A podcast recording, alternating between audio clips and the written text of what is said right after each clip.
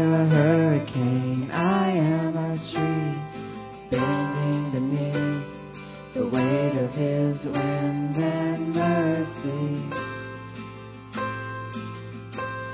When all of a sudden I am unaware of these afflictions eclipsed by glory, then I realize just how beautiful you are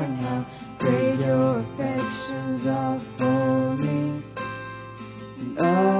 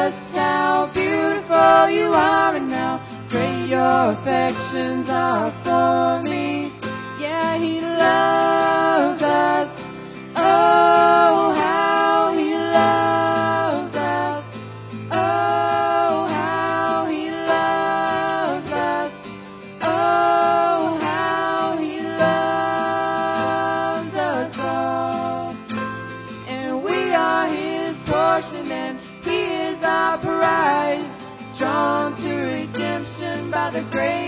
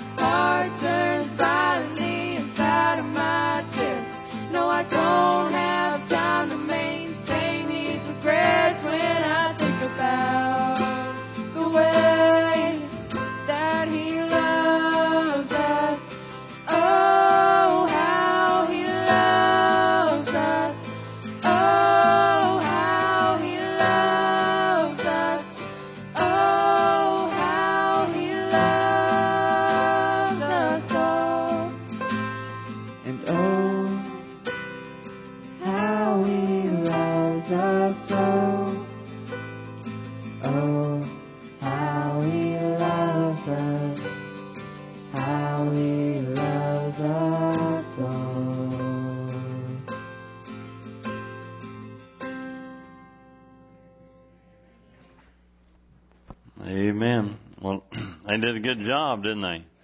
They had a good deal. Those young people use their talents for the Lord. Um, let's see. Who can I pick on? The uh, put this letter back in this envelope. Keep up with that. uh, this tonight for a little while. Go ahead and uh, open your Bibles, the book of First Thessalonians, chapter five. First Thessalonians, chapter five.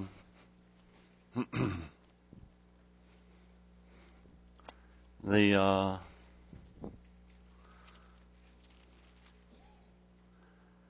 let's see. I want to pick on uh, uh, Jonathan. I'll pick on you. Have you ever? No, you stay there. Have you ever heard of a, a news broadcaster or anybody by the name of? Have you ever heard of this name, Paul Harvey? No, sir. Okay. Patrick, have you ever heard of Paul Harvey? No. Dale, have you ever heard of Paul Harvey? Okay. Let's get back down to this generation. And that used to be, and I know this illustration will only work for those that are about 30, high 30s and up.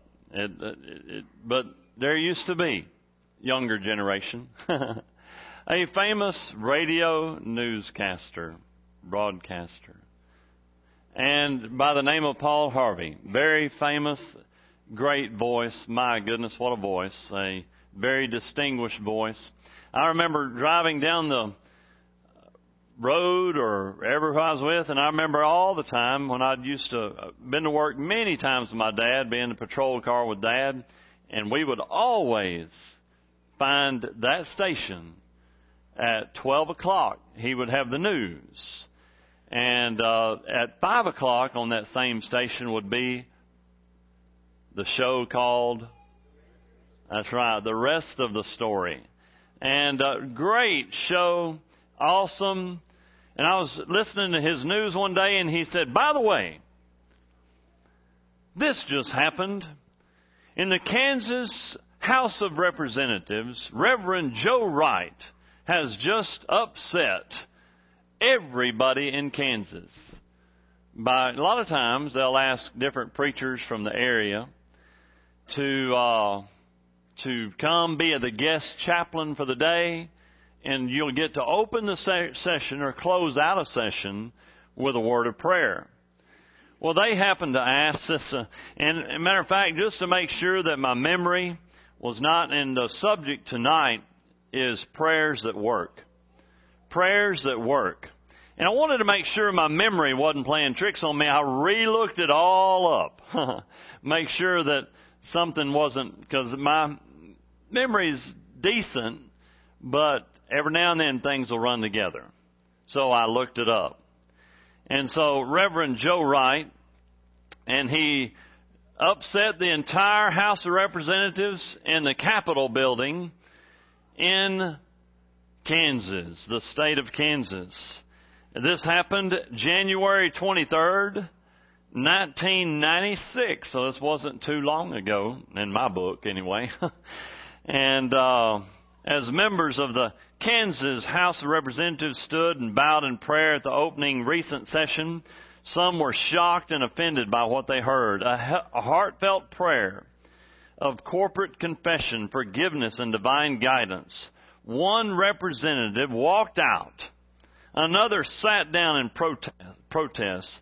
The Wichita Eagle reported, and the House came alive with a flutter of agitation that comes from offense and its often loud response. I've never heard in ten years as divisive and sanctimonious and self-serving, overbearing pr- prayers I heard this morning, one representative said. However, Reverend Joe Wright, who offered the prayer, said, prayer's prayer, and I'm praying to God when I'm praying, and I'm not up there to put on a show, I'm here to pray. I don't do it any differently in public than in private. Here's the full text of Reverend Joe Wright's prayer. And you may have heard of this. You may have been listening to Paul Harvey that day, or maybe seen an email forwarded through the years. There have been a few. Heavenly Father, we come before you today to ask your forgiveness and seek your direction and guidance. We know what your word says. Woe to those who call evil good, but that's exactly what we've done. We've lost our spiritual equilibrium and inverted our values. We confess that we have been ridiculed or ridiculed the absolute truth of your word and called it moral pluralism. We've worshiped other gods and called it multiculturalism.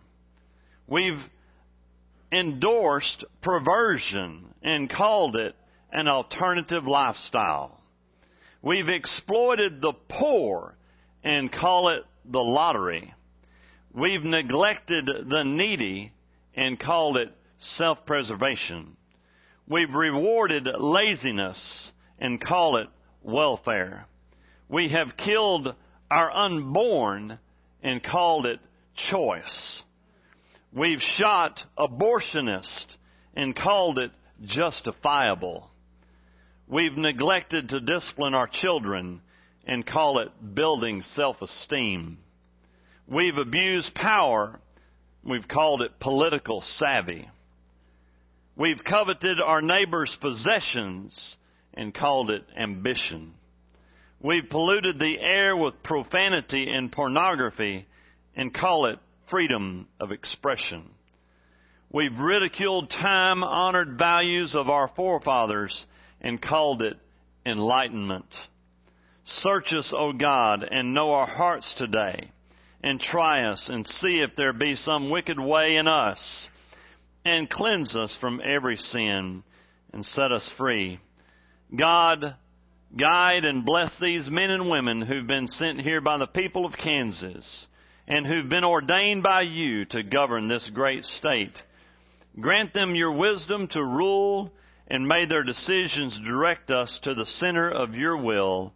I ask in the name of your Son, the living Savior, Jesus Christ.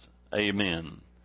And, uh, man, uh, I doubt you could hear a pin drop because of the uproar. And that, uh, from what I've read, I had again I re-looked it up to make sure it was accurate. But prayers that work, there have been, and definitely are, some powerful prayers in the Bible. A matter of fact, one of my favorite expressions is found here in 1 Thessalonians 5:17. 1 Thessalonians 5:17 Many of you have heard just three words. Matter of fact, the second shortest verse in the Bible is verse 16, which just says, rejoice evermore. The only reason it's, uh, of course, not any shorter than Jesus wept, it has more letters in it. And, uh, but this verse here, pray without ceasing. I've called it, since I've been here, popcorn prayers that's those little short prayers that you utter throughout your day, and you may hit you may hit over a hundred of them during the day. It just depends on how your day is going or how in tune you are with the Lord. And uh, that's those prayers you're saying all day long. Thank you, Lord. Uh, Lord, I need your help. I need some strength. Lord, help them. Lord, I just read on the or saw on Fox News where there's a hurricane over there in the Philippines. Lord, help those people. They may be five second prayers all day long. It may be somebody just pulled out in front of you and you barely missed them. You said, Lord, whew, thank you that I was not five seconds earlier. And just stuff like that. But that's what it's talking about when you pray without ceasing. What it means is, is not running around with the eyes shut all the time. As you don't have to have your eyes shut. That's just a posture of reverence. You don't have to have your eyes shut to pray though and you can pray driving down the road talking to the Lord. And uh, me and Kenneth were he's gone to meet Josh, pray for him, and uh, over in Jackson. So he's not here tonight. We were talking the other day, and and uh, he was practicing his cantata at a red light, and he said people on both sides were looking at him. And because uh, he was, I, I, all they can see is his mouth moving while he's in that little red Toyota truck and uh, getting after it. And so I just thought that was cool. But you might be doing that praying and people might look at you funny, but hey, just let them look. And uh, your mouth will be moving and going. You're just talking to the Lord, and your eyeballs is open. The Lord, He's loving it. He's loving it. If you're talking to Him, it doesn't matter if your heart is bowed. That's all he wants. That's what he's after. He wants your heart to be bowed. He's not worried about your knee. Uh, people can show off on their knees. It's a, you know we come up here and people the prayer altars are open but there's something about, you know, God, you know, if we do it, just, you, there's no way you can get around trying to think what others think. That's really what you're laying aside. When you come pray publicly, it's not required. But what you're doing is you're saying, you're throwing out what, what do people think? You're throwing that out the window. And, uh, and you're just saying, I gotta go do business with the Lord. And so when you have that attitude, that's what gets God's attention when you have that attitude. So I just want to talk about prayers uh, that work. Uh, head now to the book of Luke, chapter 18. And uh, this is two famous prayers in this passage of Scripture. I love uh, that uh, Reverend Joe Wright's prayer. It's one of my more famous ones uh, that I've heard through the years. And when Paul Harvey said it, boy, I was amening just like y'all were just saying. Uh, and just imagine that prayer is almost 20 years old. Almost 20 years old. It doesn't seem like 1996 is almost 20 years ago. But it's unbelievable. Uh, Luke 18, 1 through 8 is about never giving up. Never giving up in your prayer life. And y'all know this story. Uh, verse 2 says there was a, uh, well, let me back up to verse 1, sorry. It says that men ought to pray and not to faint. What does that mean, country boy language? Don't give up. Verse 2. There was a city had a judge which feared neither God nor regarded man. Basically, he said, I ain't scared of anybody. I'm not scared of anybody. Basically, he's thumbing his nose up at God too. I ain't afraid of God either. Ooh, you know, and that's what this guy did. But there was a widow, and uh, in that city, she got God's attention. She got this man's attention. Reason being is that Jesus is telling this story about her. Said, uh, Would you avenge me of mine adversary? Verse 4, and he would not for a while, but afterward he said within himself, Though I fear not God nor regard man, apparently, some reason or another, I think he feared her. he just, I'm just, you know, he could have just uh, went through the back channels and have her taken out, but no, he said, you know, I'm, I just know everybody already knows my situation because you know what I think? I think she was doing it publicly. she just in front of everybody, hey, while before the courtroom closes, that fellow over there is doing me wrong. Everybody knew the situation, and at the end or beginning, I don't know when, but apparently she pestered him a lot. And um, yet, because, verse five, yet because this widow troubleth me, I will avenge her, lest by her continual coming she weary me. The Lord said, Hear what the unjust judge saith. And shall not God avenge his own elect, which cry day and night unto him, though he bear long with them. I tell you that he will avenge them speedily. Nevertheless, when the Son of Man cometh, shall he find faith on the earth. And what it is, I think that this is showing our attitude of our prayer. Do you have a prayer life that's feeble or strong?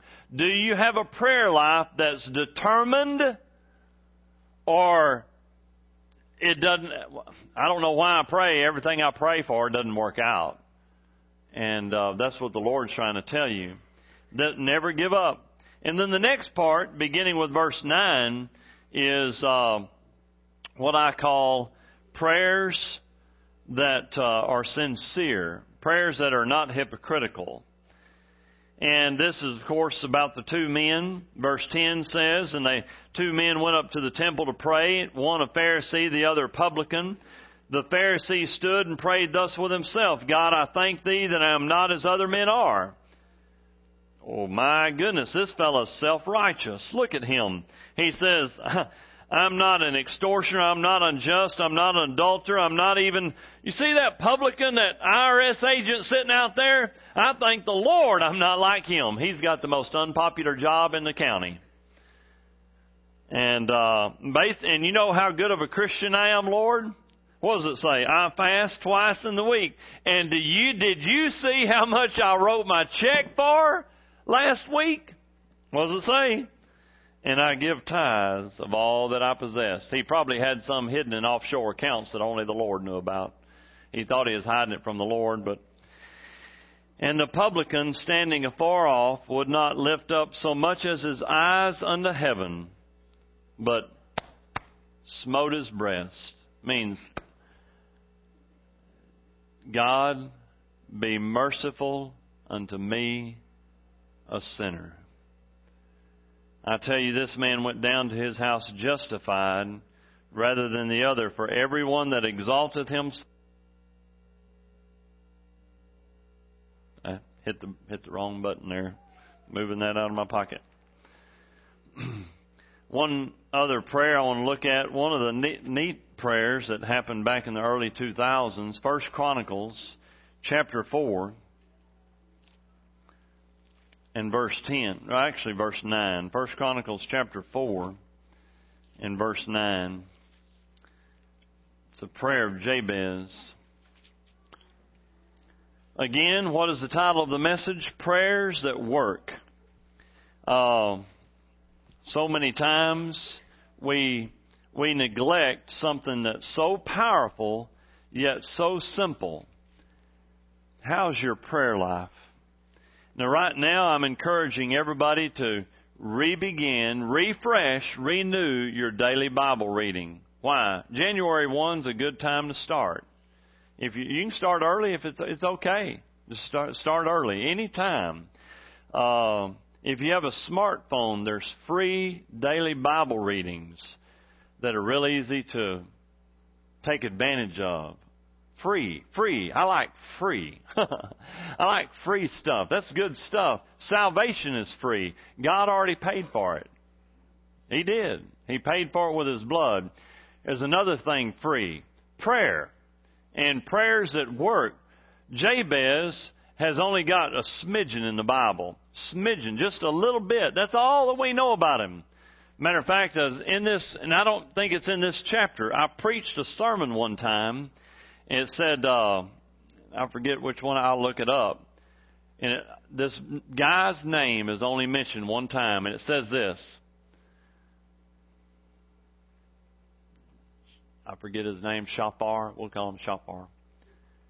Lived 175 years and died. That's it. That's all the Bible says.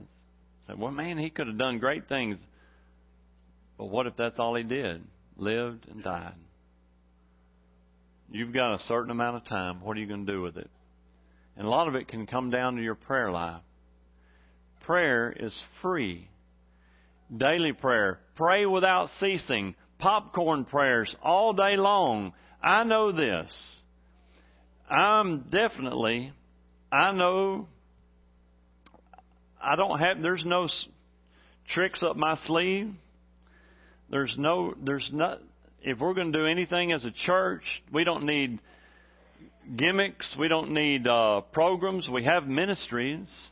But if we're going to be a church that's on fire for the Lord and you want to take your family and this church to the next level, all we need to be is a Bible reading, praying church. Bible reading, praying church. Everything else, it'll take care of it. You'll want to help the poor. You'll want to be nice to others. You'll want to be kind. You'll want to love people. You'll want to be Christ-like. You'll actually, instead of seeing people, you'll start seeing lost souls around you. If all you do is read your Bible and pray, that's it. No, you don't have to have gimmicks. You don't have to have tricks. It's not a 12 step program. There's, I mean, there's nothing, ministries are great. and We got them. All they are is opportunities to serve. That's all they are. I don't care if this Christmas you carry a turkey to somebody or you coach a basketball team. It doesn't matter. You're serving others. If you're giving them a turkey or you're showing them how to do this correctly in the name of Jesus. It doesn't matter what you're doing as long as your heart's right and it'll be right if we are praying Bible reading church members. Praying Bible reading family members. Praying by, in prayer without ceasing again and be bold enough to say, we've sinned, God, I've messed up. And by the way, that last little part where he said, when Reverend Joe Wright said, Search me, O God, and see if there be any wicked way in me, that's David's famous prayer out of Psalms 139. And just a famous prayer. And so uh, it's not sim- it's, excuse me, it's not difficult. It's easy to live for the Lord and to do right. Jabez First Chronicles 4 9 was more honorable than his brethren, and his mother called his name Jabez because I bare him with sorrow. And Jabez called on the God of Israel. Here's the short prayer, short prayer, but it's one of the most famous ones in the Bible. Oh, that thou wouldest bless me indeed. Folks, there's nothing, nothing wrong with you asking God to bless you. Lord, bless me. I need your blessings and enlarge my coast. You know what that means? It means I'm, I've only got this much responsibility. Lord, if you think I deserve more, give me more opportunity. more responsibility. Enlarge my coast means I got more stuff to take care of. And then he says, and that thy hand might wouldest be with me, might be with me, and thou wouldest keep me from evil, that it may not grieve me. And notice what the Bible says. And God granted him that which he requested. Whoa! Answered prayer. Well, lastly, is Judges 16. And uh, go ahead and head that direction. And this is what I call the prayer of a second chance. The prayer of a second chance. This is, of course, Samson's prayer. And he had wasted uh, everything he had, uh, laid his head in the lap of sin, confessed it all, gave up everything he had to Delilah. And uh, let's begin reading with Judges 16 and 28. Judges 16:28 says this, and Samson called unto the Lord and said, O Lord, remember me, I pray thee, and strengthen me, I pray thee, only this once. O God, that I may be at once avenged of my Philistines, of the Philistines, for my two eyes. Samson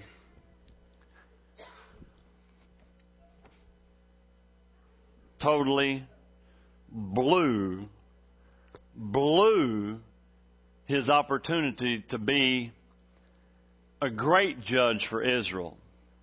He's a famous judge. He's not, he wasn't a great one. He's famous. Why?